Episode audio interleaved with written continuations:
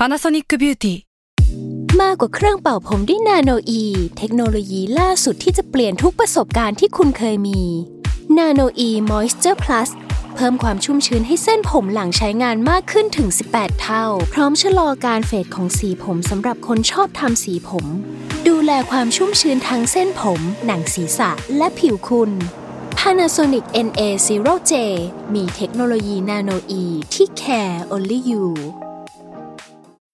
When you need mealtime inspiration, it's worth shopping Kroger, where you'll find over 30,000 mouthwatering choices that excite your inner foodie. And no matter what tasty choice you make, you'll enjoy our everyday low prices, plus extra ways to save, like digital coupons worth over $600 each week. You can also save up to $1 off per gallon at the pump with fuel points. More savings and more inspiring flavors make shopping Kroger worth it every time. Kroger, fresh for everyone. Fuel restrictions apply. S a l ม o n PODCAST มัน สด อร่อย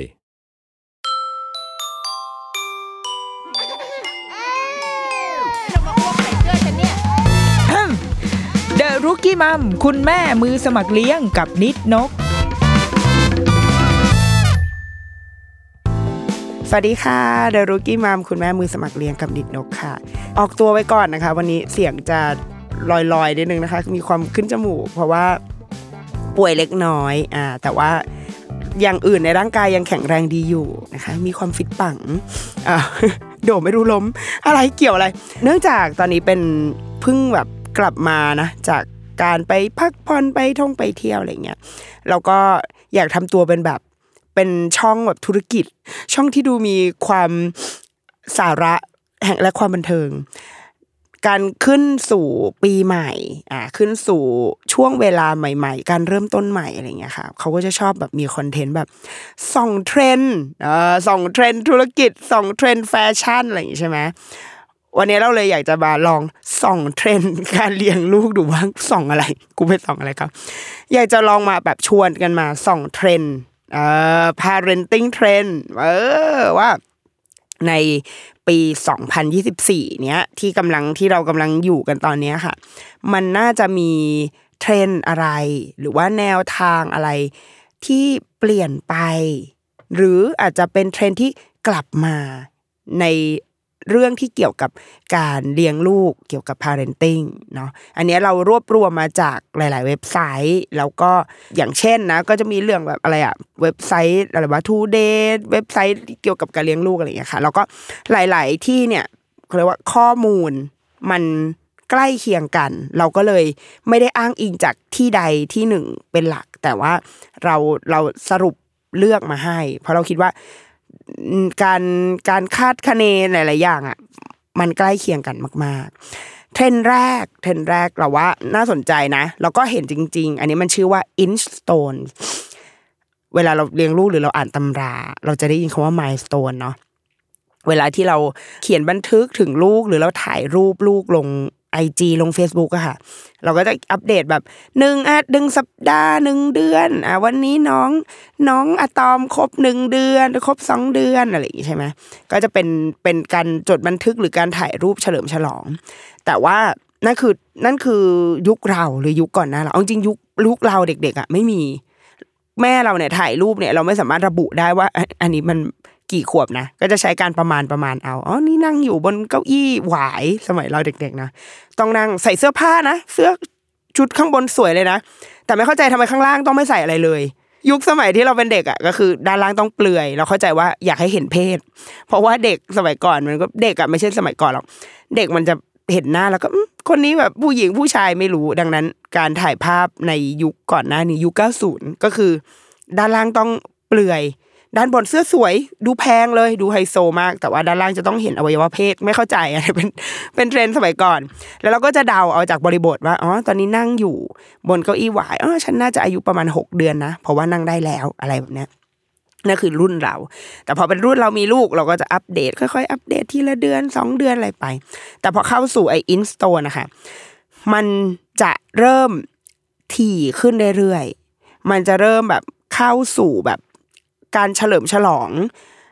ช่วงเวลาเล็กๆ น้อยๆ เกี่ยวกับลูกหรือเกี่ยวกับตัวเราในการเลี้ยงลูกด้วย เอาตั้งแต่ว่าเฉลิมฉลองให้กับสายสะดือที่เพิ่งหลุด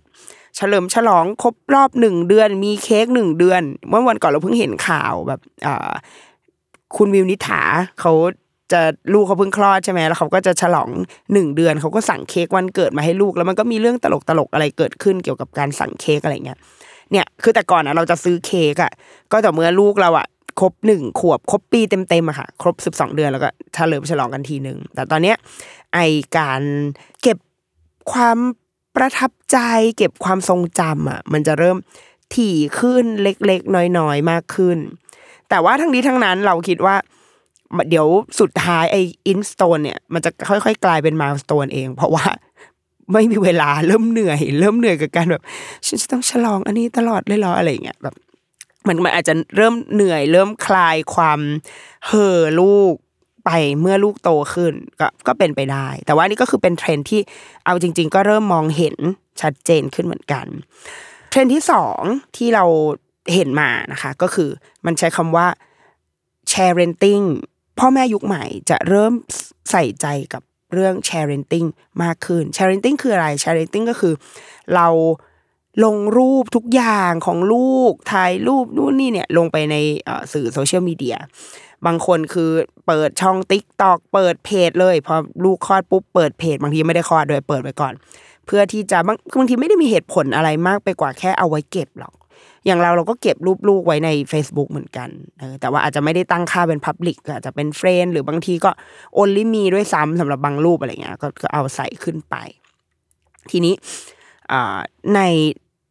พ่อแม่รุ่นใหม่ ๆ ในเทรนด์ที่กำลังกำลังจะเกิดขึ้นในปีเนี้ยค่ะ 2024 เนี่ยเขาบอกว่า sharenting is out ก็คือ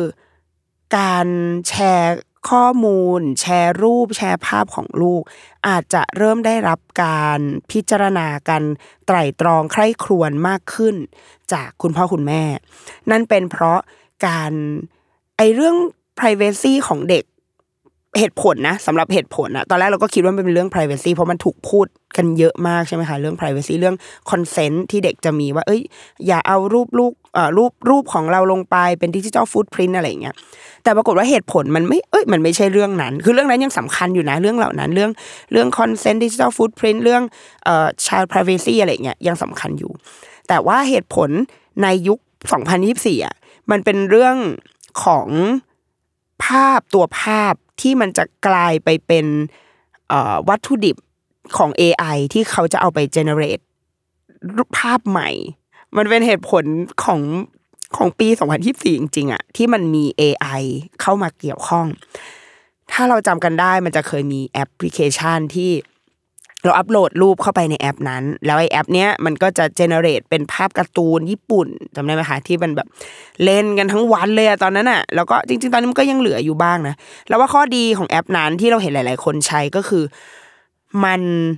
มันทำให้คนอะที่เคยเป็นคนอะไม่ใช่คน กลายเป็นภาพการ์ตูน มันก็เลยจะไม่ติดเรื่องเรื่อง consent อะเรื่องแบบอ่า privacy เขาสามารถลงได้ PDPA อะไรพวกเนี้ย มันเอาลงได้ ยิ่งยิ่งอย่างเช่น ถ้าเป็นพวกร้านอาหาร โรงเรียนอนุบาลบางที่เราก็เห็นเขาใช้นะคะ เขาสามารถลงรูปลงไปได้เลย โดยที่ไม่ต้องเซ็นเซอร์ไม่ต้องแบบติดสติกเกอร์ที่หน้าใคร เพราะว่ามันไม่รู้ว่าไอ้คนในรูปอะคือใคร เราเห็นใช้กันหลายที่โรงโรงโรงแรมอะไรเงี้ย พวกโรงแรมอ่า boutique hotel รีสอร์ทเล็ก ๆ ที่มันแบบไม่ได้เป็นแบรนด์ใหญ่โตอะเขาก็ใช้วิธีนี้กันเหมือนกันไอแอปพลิเคชันเนี้ยตอนนั้นเราก็เล่นกันใช่ไหมแล้วมันก็มีประเด็นขึ้นมาว่า นักวาดพวก illustrator ทั้งหลายอะก็มีความกังวลใจ เพราะเหมือนกับว่า ภาพที่มันถูกเอาไปเป็นวัตถุดิบในการที่ AI มันจะประมวลผลนะคะมันต้องใช้ภาพจำนวนเยอะมาก แล้วก็จดจำว่าโอเคดึงดึงเอาความเหมือนความต่างจุดเด่นจุดอะไรมา เพื่อที่สุดท้ายจะประมวลสร้างขึ้นมาเป็นภาพใหม่ สิ่งเหล่านี้มันไม่ได้มาลอยๆ แต่มันจะต้องมาจาก ข้อมูลฐานข้อมูลมาจาก Big Data ที่มันลอยอยู่ในแบบโลกใบนี้อยู่เยอะมากอะที่ AI มันจะดึงมาในการสร้างให้เกิดภาพใหม่ ภาพที่เราลงเอาลงไปในโลกอินเทอร์เน็ต ในโลกออนไลน์ทั้งหมด เหล่านั้นแหละบางทีพอเราคลิกมอบอำนาจไปแล้วปุ๊บ มันก็จะเข้าสู่โลกที่เรามองไม่เห็นไปแล้ว ความกังวลใจอันนี้ค่ะ ของคุณพ่อคุณแม่ก็เลยเป็นจึงนำมาซึ่ง การครุ่นคิดไตร่ตรองใคร่ครวญมากขึ้นก่อนที่จะลงภาพลูกลงไปในอินเทอร์เน็ต ซึ่งเราคิดว่า เออ มันก็มันก็เข้ามาช่วยทำให้เหตุผลที่เราจะไม่ลงภาพเด็กลงไปอะ มันก็แข็งแรงขึ้นมาเหมือนกัน จากเดิมที่มันมีเรื่อง consent เรื่อง p r i เวซีอะไรก็ตาม ไอสิ่งเนี้ยมันมันก็สำคัญมันก็มองเห็นผลที่จะเกิดขึ้นเหมือนกัน เออ อันนี้อันนี้ก็อาจจะต้องโดยที่เรายังไม่ได้พูดถึงว่า ผลกระทบในเรื่องอื่นๆด้วยนะ digital footprint แบบภาพเด็กร้องไห้ไม่ยอมกินนมงอแงอะไรเงี้ยแต่ถ้าเขากลับมาดูสิ่งนี้ตอนอายุสิบสามเขาอาจจะไม่ happy ไม่ตลกก็ได้ อันเนี้ยเป็นเหตุผลดั้งเดิมเลย คือเราพูดเรื่องนี้กันมานานมาก แต่ว่าในที่สุดมันมีเหตุผลใหม่เกิดขึ้นมาอีก นั่นก็คือเราไม่อยากให้ภาพของลูกเรา มันถูกเอาไปเจเนเรตกลายเป็นภาพใหม่ แล้วมันจะนำไปสู่อะไร ก็ไม่รู้ เพราะว่าตอนนี้มันมีแบบมิจฉาชีพอะไรมากมายเนาะมีแม้กระทั่งการก๊อปปี้เสียงใช่ไหมคะอย่างล่าสุดที่เราเคยเห็นข่าวที่แบบ เอาเสียงไปแล้วก็เอาไปปลอมเป็นคนอื่นอะไรคือมันมันมีมันมีวิธีการอะไรมากมายอะเออสิ่งเนี้ยก็อาจจะเป็น concern ใหม่ ๆ ของคุณพ่อคุณแม่ด้วยเช่นกัน เทรนด์ถัดมา เป็นเทรนด์ที่เขาบอกว่า พ่อแม่เริ่มมองเห็นว่า การทิ้งทิ้งขว้างๆบ้างอะ ก็ดีเหมือนกันนะนั่นหมายความว่าอะไร หมายความว่า ก่อนหน้าเนี้ย เราจะคุ้นเคยกับการเวลาเราเลี้ยงดูเด็กอะ มันมันจะมีความไข่ในหินเนาะเราจะต้องดูแลเขาตลอดเวลา ยิ่งพอเรา มันมันมีมันพร้อมที่จะเกิดอะไรขึ้นได้เรื่อยๆอะกับเด็กคนหนึ่งแต่ว่า สำหรับเทรนด์อันใหม่ที่มันเกิดขึ้นมาค่ะเขาก็บอกว่า พ่อแม่เริ่ม เริ่มเห็นว่าจริง ๆ แล้วเรา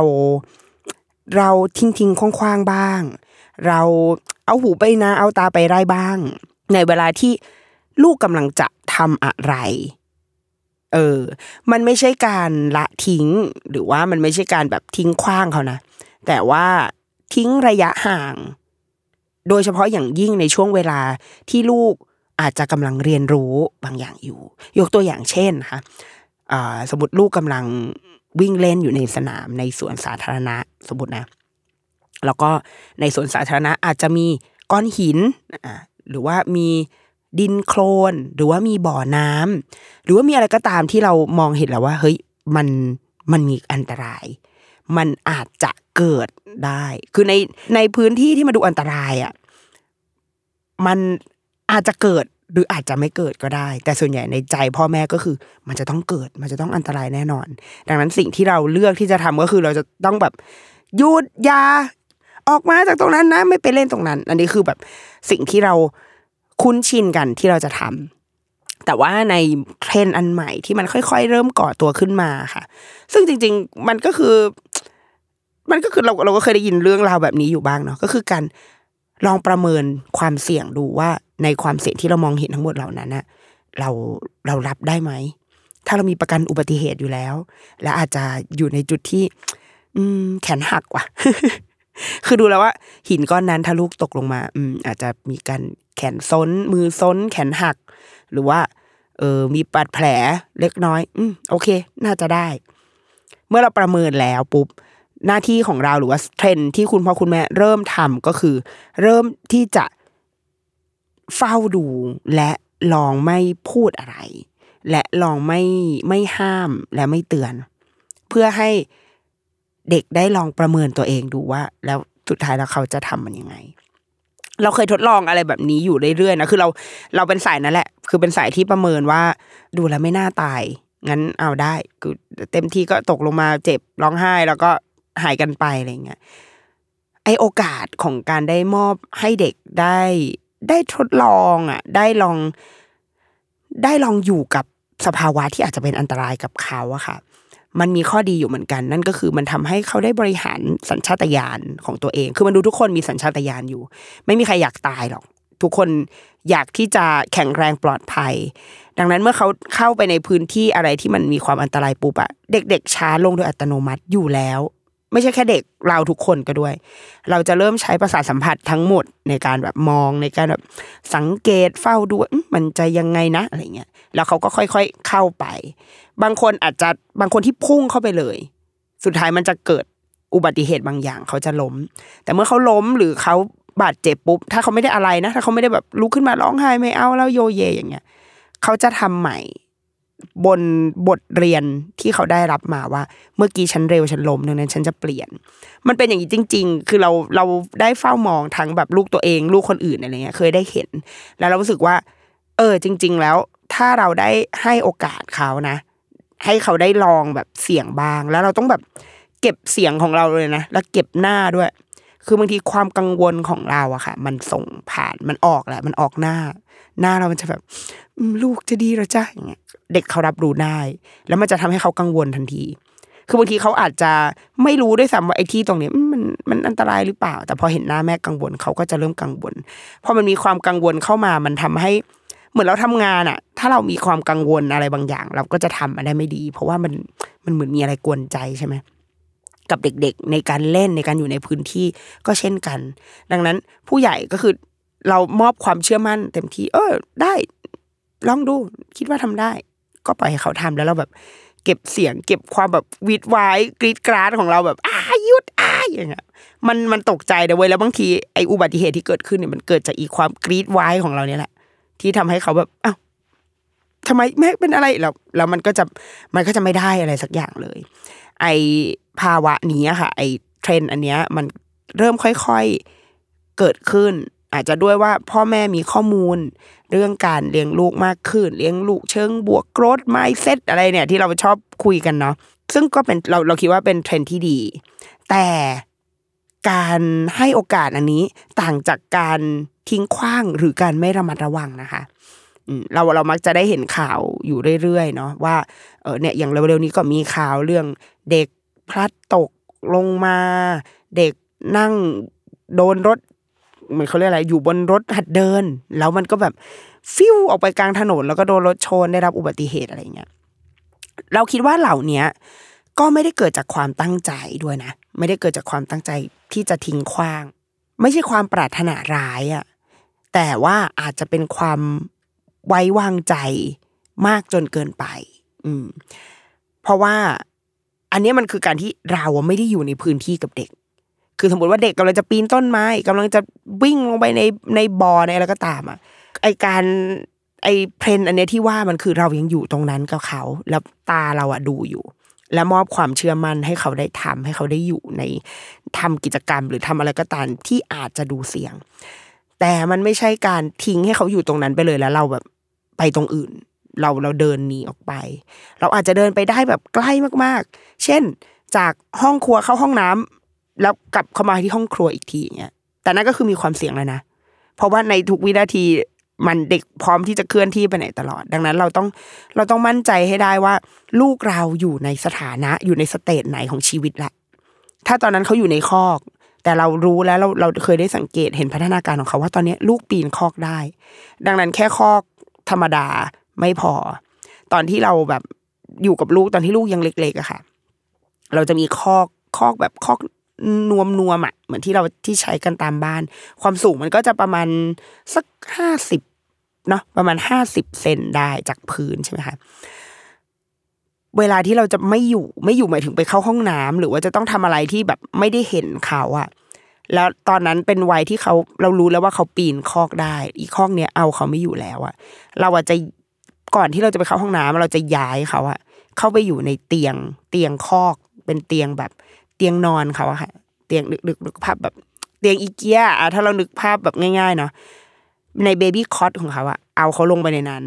ซึ่งอีคอกเนี้ยความสูงมันจะเยอะกว่าไอ้คอกนวมข้างนอกเออมันมันมันจะยืนอะมันจะเป็นความสูงเท่าตัวเด็กเลยอะคือมีแค่หัวโผล่ขึ้นมา ดังนั้นเขาจะยังปีนอันสิ่งเนี้ยไม่ได้ เราเอาเขาไปไว้ในอีคอกนี้ก่อน เต็มที่ถ้าจะเกิดอุบัติเหตุอะไรในระหว่างที่เราเข้าห้องน้ำก็คือ มันอาจจะเอาหัวไปโขกคอกแบบปล่อยนูออกไปอะไรเงี้ยคือเต็มที่น่าจะแค่นั้น ซึ่งมันไม่ทำหรอกแต่ว่า เราต้องจินตนาการถึงสิ่งที่มันมันเลวร้ายที่สุดเอาไว้ก่อนอะไรเงี้ยพอเราดูแล้วว่า โอเค มันน่าจะอยู่ได้ไปเข้าห้องน้ำแล้วก็รีบออกมาพอออกมาก็เอาเขาออกมาจากสิ่งเนี้ยแล้วก็เอาเขาไปไว้ในคอกเหมือนเดิม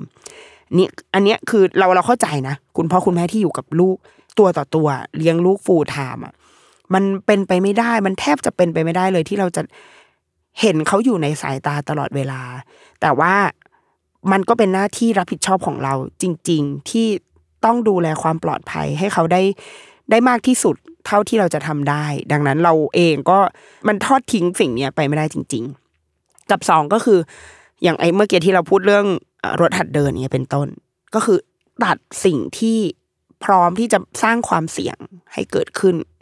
รถหัดเดินจริง ๆ แล้วว่ามันควรจะแบบไม่ถูกผลิตได้แล้วอะในโรงงานคือต้องเลิกผลิตสิ่งนี้ได้แล้วเพราะเมื่อไหร่ก็ตามที่มันมีการผลิตและยังขายกันอยู่อะ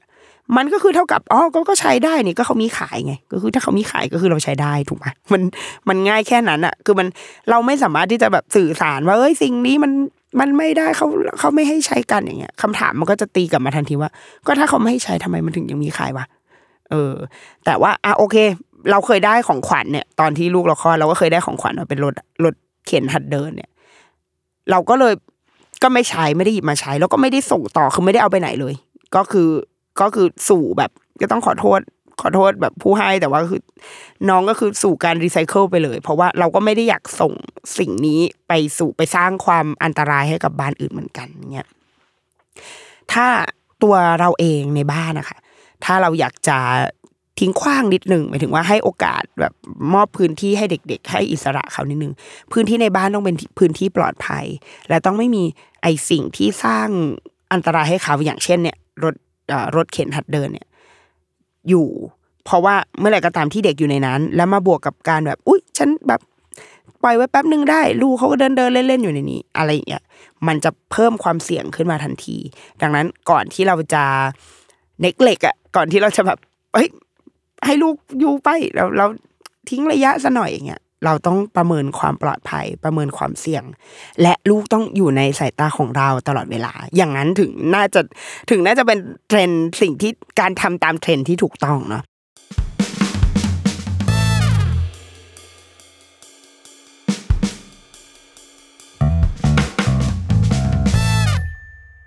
เทรนด์ถัดมา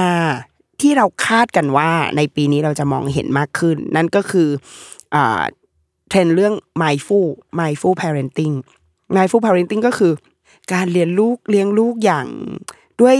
โดยรักษาดูแลจิตใจอะไรเงี้ยคือทั้งเด็กและพ่อแม่ เราจะมาสงบสดใส แล้วก็มีจิตใจที่แข็งแรงไปด้วยกัน เออไอเทรนแบบเนี้ยค่ะกำลังเริ่มมามากขึ้น เราสังเกตเห็นได้จากแต่ก่อนเวลาผู้หญิง เวลาพ่อแม่มีลูกเนี่ย เรามักจะพูดถึงแต่ลูกลูกลูกลูกลูกลูกแต่ว่าในช่วงปีสองปีเราเริ่มเห็นสัญญาณของการพูดถึงการกลับมาพูดถึงหัวใจของคนเป็นพ่อเป็นแม่ หรือว่าคนที่เลี้ยงเด็ก ที่อาจจะไม่ใช่แค่พ่อแม่นะอาจจะหมายถึงแบบปู่ย่าตายายด้วยซ้ำเพราะว่าตอนนี้คนที่ช่วยเลี้ยงเด็กมันมีเยอะมาก เทรนเนี้ยค่ะ มันมันก็เลยเข้ามาช่วยตอบว่า บางทีการการได้พักผ่อนการได้อยู่อย่างสงบแบบมีความแบบ meditation นิดนึงอะเออมันอาจจะเข้ามาช่วยทำให้หัวใจของทั้งคนเลี้ยงก็คือพ่อแม่และทั้งเด็กเนี่ย ได้สงบลง มีความสามารถควบคุมอารมณ์ของเราได้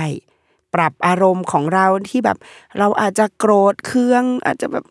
ไม่พอใจลูกเป็นอย่างงู้นอย่างนี้ แต่ว่าถ้าเราได้มีช่วงเวลาอยู่กับตัวเอง ได้พักผ่อนผ่านการอาจจะนั่งสมาธิ หรือว่าอาจจะเป็นการบำเพ็ญอะไรบางอย่างอะคือเช่นแบบว่าอาจจะแค่เล่นโยคะ หรือว่าได้กำหนดลมหายใจคือทำกิจกรรมอะไรที่เราได้โฟกัสอยู่กับลมหายใจของเราอย่างเงี้ยมันก็จะช่วยทำให้ หัวใจ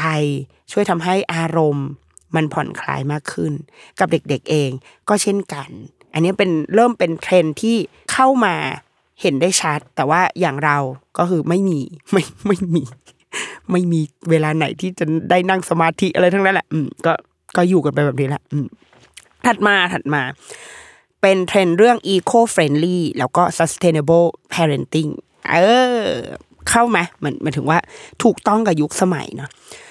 เราเริ่มเห็นเอ่อรนของการคือการเป็นพ่อแม่การเลี้ยงเด็กคนหนึ่งอะมันสร้างขยะเยอะมาก เยอะมากแบบเรารู้สึกว่าสินค้าในในหมวดแม่และเด็กอะค่ะเท่าตั้งแต่เลี้ยงลูกมาโหมันมันเต็มไปด้วยอะไรที่แบบ ต้องมีอันนี้ด้วยไหมอันนี้ต้องไหมเพราะว่า ใช้ประมาณสองนาทีแล้วก็คือทิ้งได้เลยสิ่งนี้อะอย่างเช่นนะอย่างเช่น มันเคยมีแบบเหมือนผ้ากันเปื้อน คือเด็ก ๆ ตอนเล็ก ๆ มันจะต้องใช้ผ้ากันเปื้อนใช่ไหมคะถ้าเป็นคนรุ่นเราก็คือเป็นผ้ากันเปื้อนเป็นผ้ามันเป็นผ้าเลยอะแล้วว่าเปื้อนเสร็จก็เอาไปซักเอามันอารมณ์ฟีลเดียวกับผ้าอ้อมอะที่สมัยเรายังต้องนุ่งผ้าอ้อมที่เป็นผ้ากันอยู่ผ้าสาลูอย่างเงี้ย พอเลอะเราก็เอาไปซัก พอจะกินมื้อต่อไปก็เอาผ้าอันใหม่มาผูก ทีนี้มันก็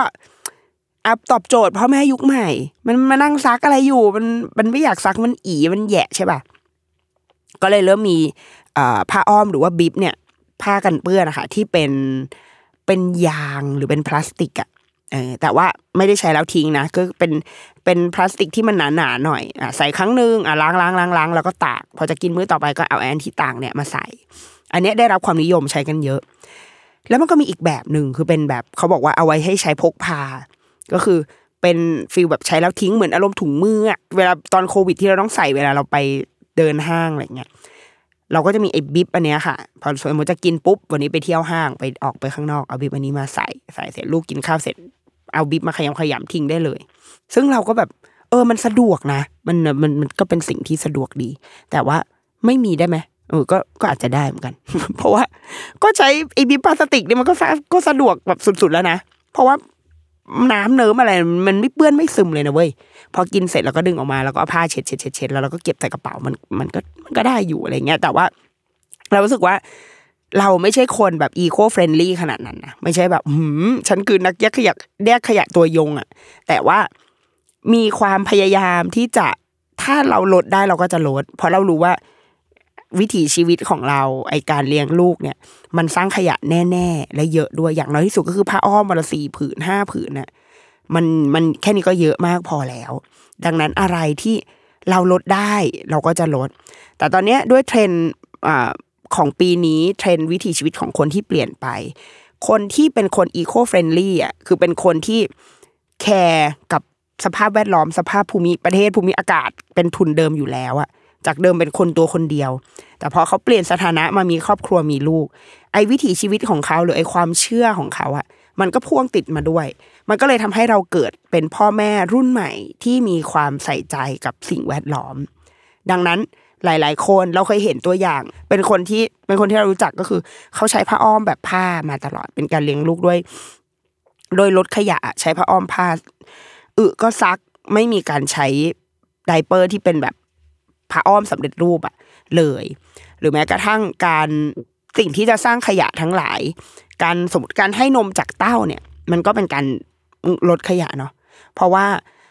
เมื่อไหร่ก็ตามที่เราจะต้องแบบปั๊มนม ปั๊มนมก็จะต้องเอานมใส่ถุงอะอีกถุงนี้ก็ขยะละหนึ่งถ้าถ้าเราจะนับแบบเป็นคนแบบใส่ใจเรื่องการสร้างขยะจริงๆอะนะปั๊มนมอะปั๊มนมก็สร้างขยะงั้นกินนมจากเต้า ไม่มีลดขยะแน่นอนอุปกรณ์การกงการกินกิน จานช้อนซ่อมจานชามกินแบบปกติไม่ต้องซื้อใหม่คือ ลดการบริโภค ลดการใช้สร้างขยะที่ใช้แล้วทิ้งครั้งเดียวแล้วทิ้ง อะไรเหล่าเนี้ยเราว่ามันก็ทำได้นะมันมันก็มีมีทางที่จะไปได้อยู่เหมือนกัน แต่ทั้งนี้ทั้งนั้นเราว่าก็ไม่ต้องเครียดไม่ต้องแบบอุ้ยวันนี้แบบฉันจะไม่ใช้ผ้าอ้อมเลยเราเราสำหรับเราเราเราสายกลาง อาจจะเป็นสายเอ่อเอียงเอียงนิดนึงด้วยว่า ก็ใช้อะ คือเราอะไรที่เราทำแล้วจิตใจเราสงบได้หมายถึงว่าเราไม่เครียด คือถ้าเราเป็นคนเครียดเรื่องขยะ การที่เราใช้ผ้าอ้อมและสักทุกวันอะ เราจะไม่เครียด เพราะว่าน้ำหนักที่เราให้อะเราให้น้ำหนักเรื่องขยะถูกปะแต่ถ้าเราอะเป็นคนที่ ก็เราก็คอนเซิร์นนะเรื่องโลกร้อนอะแต่ว่าความเครียดของฉันอยู่ที่ว่าฉันแค่นี้ก็จะตายแล้วกูยังต้องมานั่งนั่งซักแบบผ้าอ้อมทุกวันอีกเหรอ ถ้าเราเครียดเรื่องนั้น เราก็ไม่ต้องทำเว้ยเราก็ใช้ เพื่อที่จะทำให้ตัวเราอะ mentality ของเราอะมันอยู่ได้มันแบบมันสงบมันมันไม่สร้างความเดือดร้อนให้กับผู้อื่น แล้วเดี๋ยวเรื่องขยะเราไปลดจากมุมอื่นเอา แล้วมันไม่ใช่แค่พาร์ทของพ่อแม่ด้วยค่ะ มันก็ยัง ไปสู่เด็กๆด้วย เดี๋ยวนี้หลาย ๆ หลาย ๆ โรงเรียนหลาย ๆ ที่เริ่มปลูกฝังเรื่องการแยกขยะ เรื่องอการนำเอาขยะที่ยังที่ยังใช้ได้พวกกล่องพวกพลาสติกอะไรทั้งหลายแหละเอามาทำเป็นเอามาให้เอามาให้เด็กๆประดิษฐ์เป็นของเล่นอย่างเงี้ยมันเริ่มถูกปลูกฝังในเด็ก ๆ แล้วอย่างล่าสุดเนี่ยที่โรงเรียนลูกอะก็เพิ่งจริงจังมากเรื่องการแยกขยะ แยกแบบแยกละเอียดด้วย ไม่ใช่แค่ กองอะไรนะกองแดงกองเขียวอะไรเงี้ยธรรมดาแหละมันเริ่มแยกละเอียดแล้วว่าเริ่มแบบตะเกียบแยกออกมาพลาสติก เผาได้เผาไม่ได้อะไรเงี้ยก็คือต้องมานั่งดูกันอย่างจริงจังคือคนที่คนที่ดูโง่สุดก็คือ พวกเราเนี่ยแหละชาวพ่อแม่ก็คือไปยืนดูป้ายแล้วก็อะไรวะอะไรเผาได้ฉันว่ามันเผาได้หมดเลยชีวิตฉันเนี่ยมันทุกอย่างอะขยะทุกอย่างในสายตาเราคือเผาได้ หรืออย่างเช่น เวลาอย่างที่บ้านเราเราก็จะแยกแยกอย่างหยาบที่สุดก็คือ ขยะที่ ที่เน่าเสียเศษอาหารอะไรเงี้ยก็จะแยกกับอีกอันก็คือเป็นขยะแห้ง ทั้งหมดขวดน้ำถุงพลาสติกกล่องที่ใส่ข้าวอะไรมา อะไรที่ล้างได้เราล้างทั้งหมด เราก็เราเก็บแล้วก็เอาไปเอาไปมอบให้โรงเรียน เอาไปมอบให้กับที่ที่ศูนย์ที่เขาแบบเอาสิ่งเนี้ยไปให้เด็ก ๆ เล่นอีกทีนึงอย่างที่โรงเรียนลูกอะจะมีคลังของขยะ พวกเนี้ยอยู่เยอะมาก แล้วในช่วงเวลาห้องมันจะอยู่ในห้องศิลปะพอเวลาถึงแบบ วิชาประดิษฐ์อะไรเงี้ยค่ะเขาก็จะใช้ไอ้สิ่งพวกเนี้ยเอามาทำการที่เด็กๆได้เล่นไอ้สิ่งพวกเนี้ยขยะพวกเนี้ยค่ะ ประโยชน์ของมันก็คือ มันไม่มันไม่ยึดติดมากหมายถึงว่ามันไม่เพอร์เฟกอะคือการที่เราสมมติเราได้ของเล่นมาใหม่เอาแบบสมมติเราได้สีมาใหม่สีกล่องใหม่เลยนะ แล้วก็อุปกรณ์ประดิษฐ์เนี่ย มีอย่างนี้มาเลย เป็นบล็อกเป็นเซตมา มันจะมีความเกรงเพราะว่าถ้าฉันทำผิดนี่คือ มันจะไม่สวยแล้วนะเพราะทุกอย่างมันใหม่มันมันสวยมันดีไปหมดใช่ป่ะแต่ว่าในความขยะเนี่ย ในความกล่องกล่องที่มันหลากไซส์มากมีทั้งกล่องพัสดุที่แม่สั่งมามีกล่องยาไซส์เล็กไซส์ใหญ่ไซส์ผอมเอ่อมีแก้ว แก้วเนี่ยแก้วชาไข่มุกแก้วกาแฟเนี่ยที่เรากินฝาครอบแก้วมีหลอดมีอะไรที่มันคือขยะในชีวิตเราอะมันมีเยอะมากแล้วมันหลากหลายมาก แล้วมันมันพังได้ มันเละได้ เพราะว่า ถ้าเละเละจนแก้ไม่ได้ก็คือหยิบใหม่ มันเพราะมันมันมีเยอะไปหมดอะ มันมันมันทำให้ความคิดของเด็ก การอยากประดิษฐ์ การอยากทำอะไรของเขาอะมันไหลลื่นมากๆ และมันไม่ไม่มัวแต่โฟกัสอยู่กับความสวยความดีความงาม แต่งานประดิษฐ์นี้ผลงานชิ้นเนี้ยมันรับใช้จินตนาการ รับใช้ความคิดของเขา ดังนั้นเราคิดว่าพาร์ทเนี้ยคือสิ่งที่เราทำกันได้ นั่นก็คือการ เก็บรวบรวมขยะส่วนใหญ่ก็จะเป็นขยะแห้งเนาะที่เราดูแล้วว่าเฮ้ยมันมันมีทางที่จะเป็นไปได้อื่น ๆ นะกล่องอันเนี้ยมันน่าจะอเป็นไม่ใช่แค่หุ่นยนต์ด้วยซ้ำอะเด็ก ๆเขาเอาไปทำอะไรได้มากกว่านั้นด้วยซ้ำอะเก็บอะไรพวกนี้ค่ะแล้วก็ลองหาที่ที่ถ้าเขารับลองถามที่โรงเรียนลูกก็ได้บางทีที่โรงเรียนลูกของเราอะอาจจะรับขยะพวกเนี้ยเอาไปให้เด็ก ๆเล่น มากน้อยที่สุดก็คือก็แยกทิ้งอะมันก็มันก็ช่วยแค่นี้เราก็ถือว่าเราช่วยได้แหละ แล้วเราก็ไปตั้งหน้าตั้งตาสร้างขยะกันต่อไป อีกเทรนด์หนึ่งที่น่าสนใจก็คือเรื่องความ flexible and remote work arrangement ก็คือการทำงานที่รูปแบบการทำงานของพ่อแม่ที่ยืดหยุ่นมากขึ้น หลังจากโควิดมาเราเริ่มเห็นเทรนด์การทำงาน รูปแบบการเข้าออฟฟิศที่ที่เปลี่ยนไปมากเลย เพื่อนเราหลายคนที่เรารู้จักก็คือไม่ต้องเข้าออฟฟิศแล้ว ก็มียังทำงานเหมือนเดิมนะ แต่ว่าทำที่ไหนก็ได้ เข้าออฟฟิศเฉพาะวันที่จำเป็นจะต้องเข้าจริง ๆ ตัวออฟฟิศเองก็ สามารถ manage เหมือนลดต้นทุนได้บางบางที่ก็คือคืนชั้นเลยนะ สมมติเคยเช่าไว้สิบชั้นอย่างเงี้ยบางที่คืนไปสามสี่ชั้นเลยก็มีต้นบริษัทก็มีต้นทุนที่ลดลงจากการที่พนักงานไม่จำเป็นต้องเข้าออฟฟิศเราคิดว่าตอนนี้มันกลายเป็นความปกติใหม่ ที่ทุกคนเคยชินแหละแรก ๆ อาจจะไม่ชินแบบโอ๊ยฉันต้องนั่งทำงานที่ออฟฟิศเท่านั้นฉันถึงจะทำงานได้ การไปนั่งอยู่ร้านกาแฟไม่ได้ว่ะไม่มีสมาธิประชุมตรงไหนก็ได้อะไรเงี้ยแต่ตอนเนี้ยทุกคน ทำงานเราชินแล้วอะเราทำงานที่ไหนก็ได้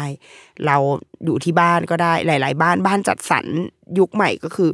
ทำห้องอเนกประสงค์เอาไว้ว่าอะคุณอยากให้ห้องนี้เป็นห้องอะไรเป็นห้องเด็ก ห้องคนแก่หรือเป็นห้องทำงาน ก็ยังได้คอนโด ยุคใหม่หลาย ๆ ที่มีฟังก์ชันนี้หมด มีฟังก์ชันของห้องอเนกประสงค์ ที่ถ้าเราไม่ได้ทำงานก็คือ เราก็จะแต่งให้ห้องนี้เป็นห้องนอน แต่โดยส่วนใหญ่แล้วบ้านตัวอย่างอย่างเงี้ย ห้องตัวอย่างเขาจะทำให้ห้องเนี้ยเป็นห้องทำงาน นั่นคือ ทรนด์ของทุกคนบนโลกใบนี้ ซึ่งการที่เราทำงานที่ไหนก็ได้ แน่นอนว่ามันส่งผล ถ้าเราเป็นพ่อแม่เนาะมันจะส่งผลกับลูกทันที เราเคยคุยกับคุณแม่คนหนึ่งคุยกันเรื่องโรงเรียนลูกอะไรอย่างเงี้ยค่ะ แล้วเขาก็เขาเคยเขาบอกว่าตอนแรกก่อนที่จะมีโควิด เนี่ยเขา ต้องให้ลูกเรียนโรงเรียนหนึ่งเพราะว่าความสะดวกในการรับส่งในอะไรก็ตาม แต่ว่าพอมันพอมันมีโควิด แล้วรูปแบบการทำงานของเขาเปลี่ยนไปก็คือเขาไม่ต้องเข้าออฟฟิศก็ได้อะเขามองหาโรงเรียนใหม่ให้ลูกเลยด้วยซ้ำเพราะแล้วเป็นโรงเรียนที่เขาจริง ๆ อยากให้ลูกเข้าตั้งแต่แรก อาจจะเป็นโรงเรียนที่ถูกจริตแม่ แต่ว่าด้วยข้อจำกัดของการต้องไปทำงานต้องไปต้องเข้าออฟฟิศเนี่ยมันทำให้เขาไปเรียนที่นั่นไม่ได้ แต่พอแม่สามารถ ทำงานที่ไหนก็ได้ประชุมบนรถก็ได้ โรงเรียนอาจจะไกลขึ้นมาได้อีกนิดหนึ่งเพราะว่าเราขับเรามีเวลาขับรถมาส่งลูก อย่างน้อยเราประชุมอยู่ในหูแบบเปิดเอ่อ conference อยู่ในรถก็ยังได้ อะไรแบบนี้ค่ะ มันเปลี่ยนมันมันอาจจะส่งผลกับเด็กได้เช่นกันพ่อแม่อาจจะเข้ามามีบทบาทในการดูแล ในการร่วมกิจกรรม หรือทำงานร่วมกับโรงเรียนได้เยอะขึ้น เพราะเราจัดสรรเวลาได้ได้ดีขึ้น เพราะว่า จริงๆ เรายังทำงานเหมือนเดิม เรายังต้องประชุมอะไรเหมือนเดิมนั่นแหละ แต่ว่าเราไม่ต้องเดินทางไงเราสมมติว่าวันนี้โรงเรียนขอประชุมตอนสิบโมงโอเค เราอาจจะมีประชุมเก้าโมงเราเราก็ประชุมเก้าโมงถึงสิบโมงได้ แล้วเราก็ใส่ในปฏิทินเราของเราไว้ว่าสิบโมงถึงเที่ยงเราไม่ว่างนะ แล้วก็พอเที่ยงปุ๊บเราประชุมต่อได้เลย เพราะเราไม่ต้องเดินทางเราอยู่ตรงไหนก็ได้ อะไรเหล่านี้ค่ะ มันอาจจะมีทั้งข้อดีและข้อเสียนะข้อดีก็คือ เราถ้าเราจัดการมันได้ดีๆอะ เราจะได้เวลาคืนมาอยู่กับลูกเยอะขึ้นมาก ๆ แล้วมันจะทำให้เราได้เห็นพัฒนาการเห็นการเติบโตของลูกได้ ได้เข้าไปมีส่วนร่วมในโรงเรียน เข้าไปมีส่วนร่วมในการทำกิจกรรม แล้วก็ได้คุยกับคุณครูหรือแม้กระทั่งเนี่ยได้เลือกโรงเรียนที่เราอาจจะอยากให้ลูกเรียนที่นั่นได้ด้วยเพราะว่าเราหลุดพ้นจากข้อจำกัดเรื่องการเดินทางไปแล้ว แต่ว่าถัดมาก็คือ ข้อเสียอาจจะเป็นเรื่องของงานที่มันไม่รู้จบ ซึ่ง ถ้าเรา manage มันไม่ได้ เวลาที่เรามีให้ลูกมันก็จะน้อยลง เพราะว่างานมันตามเราไปทุกที่โดยสรุปก็คือเหล่านี้แหละค่ะ คือเทรนที่เราคิดว่าเราเริ่มมองเห็นกันแล้วจริงๆมันมันมันไม่ได้ว่าจะเกิดขึ้นในปี 2022 นะ แต่เราว่าว่าเราคิดว่ามันจะเข้มข้นขึ้น เราจะเห็นมันได้ชัดขึ้น แต่ว่าเคียงคู่ไปกับไอ้รูปแบบการเลี้ยงดูแบบเดิมๆอะไรเงี้ยอีกแล้วว่าอีกสิ่งที่อาจจะต้องคอยจับตามองก็คือแบบ จริงๆเป็นวิจัยส่วนตัวเนอะเป็นเรื่องชื่อเออแล้วว่าชื่อเนี่ยก็เป็นเทรนที่แต่ละยุคสมัยอะก็จะมีความแตกต่างกันไปเรื่อยๆอออย่างยุคเนี้ยมันก็จะมีแนวทางการตั้งชื่ออะไรที่แบบ อืมมันต่างไปจากเมื่อสักห้าหกปีที่แล้ว และห้าหกปีที่แล้วก็ต่างไปจากสิบกว่าปีที่แล้วด้วย เอาไว้เดี๋ยวถ้าถ้าไปทำรีเสิร์ชมาให้แน่นอนก่อน แล้วเดี๋ยวจะเอามาคุยกันสักเทปหนึ่งนะคะ โอเค เดอะรุกี้มัมสัปดาห์นี้ สวัสดีค่ะ